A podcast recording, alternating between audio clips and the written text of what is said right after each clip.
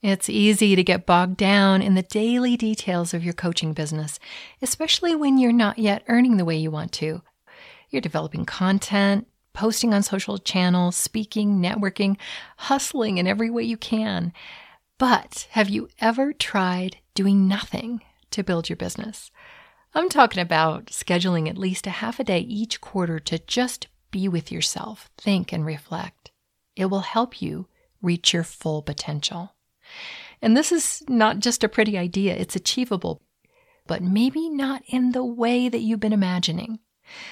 This episode has seven powerful questions to ask yourself during this half day break that will raise self awareness so you can see yourself in a better light and then move forward grounded in your genius. We're talking about evolutionary power here, guys. Find the full transcript and other resources for coaches at prosperouscoach.com slash 219. You're listening to Prosperous Coach Podcast, a free resource for new coaches since 2018, created by me, Rhonda Hess. I have a talent for breaking complex things into easier steps, and I love helping you choose a smart coaching niche and launch your business with confidence. I began mentoring coaches in 2006 after five years of training coaches at Coach Training Alliance, where I designed the certification program. Subscribe to this podcast so you don't miss a thing, and don't forget to go back to the earliest episodes for incremental learning. Now, let's roll this episode. Hey, coaches! I was chatting with my good friend who is also a coach recently, and she said something that blew my mind.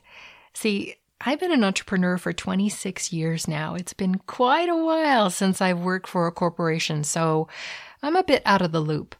We were talking about the pros and cons of earning as a coach by getting corporate contracts versus enrolling clients who pay out of their own pocket. I have a bias that it's so much easier if you're paid by the individuals you serve. Your client's personal investment in themselves makes the coaching more effective. I made an offhand comment that decision makers who hold the purse strings in corporations care far more about the bottom line and productivity than the internal development of their leaders. My friend quickly disagreed, and I was humbled in a good way. She said the number one skill looked for in leaders is self awareness. That applies to coaches as well. The upshot of our conversation was that it made me pause and reflect about my own self awareness levels. And I realized that when I have paused in my business to consider who I am being, what drives me, and what's truly important to me now, it has brought a renewed sense of excellence and enjoyment into my business. Good things come from that. It's as if I see myself on a different plane than the everyday mode of existence. And with this heightened sense of self, the daily challenges fall away. And I reach back into my creative spirit and nurture my own genius. Yes, genius. Everyone has genius. I mean you. Entrepreneurship is this rich territory to do your work with a capital W. You know, to find your voice, live from your values, and do things your unique way.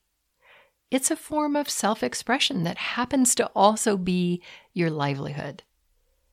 And it's what I would call the spiritual opportunity in running your coaching business. Yeah, it's about helping others, but it's also about helping yourself reach greater levels of potential. Now, look, I sometimes feel that the drive to find your passion, to reach your full potential, can be a way to beat yourself up if you're not feeling it. There's this search, and so often it is for something outside of yourself that will clue you in to your purpose here. It took me a few decades, and I have to be reminded often, to realize that it's not at all something out there, something external. It's not a striving thing. it's a relax into thing. It's not necessarily always clear, but with the quiet space of doing nothing and gently questioning yourself, you can feel into an expansive part beyond judgment. Self awareness opens the doors of possibility. It keeps you grounded and it lifts your spirit. Imagine how that will juice up your business, your experiences with clients, and help you to earn well. But it's not just about the material success. So, I invite you to make this commitment with me now. Block out a half day every quarter, at least a half day. Call it something like reflection time. Make it a sacred space and time that you don't ignore, conveniently forget, or reschedule. And then be your own best friend. Enjoy the solitude. Embrace feeling good about yourself and your circumstances, even if they feel hard. Allow your mind to be flexible. You know, rekindle your sense of humor and then ask yourself these seven questions. Number one, what three words describe how you've shown up over the last quarter? Number two, what's been working you for the last 90 days? You know, something that's in your face a lot, triggering old wounds and creating resistance. There's opportunity there.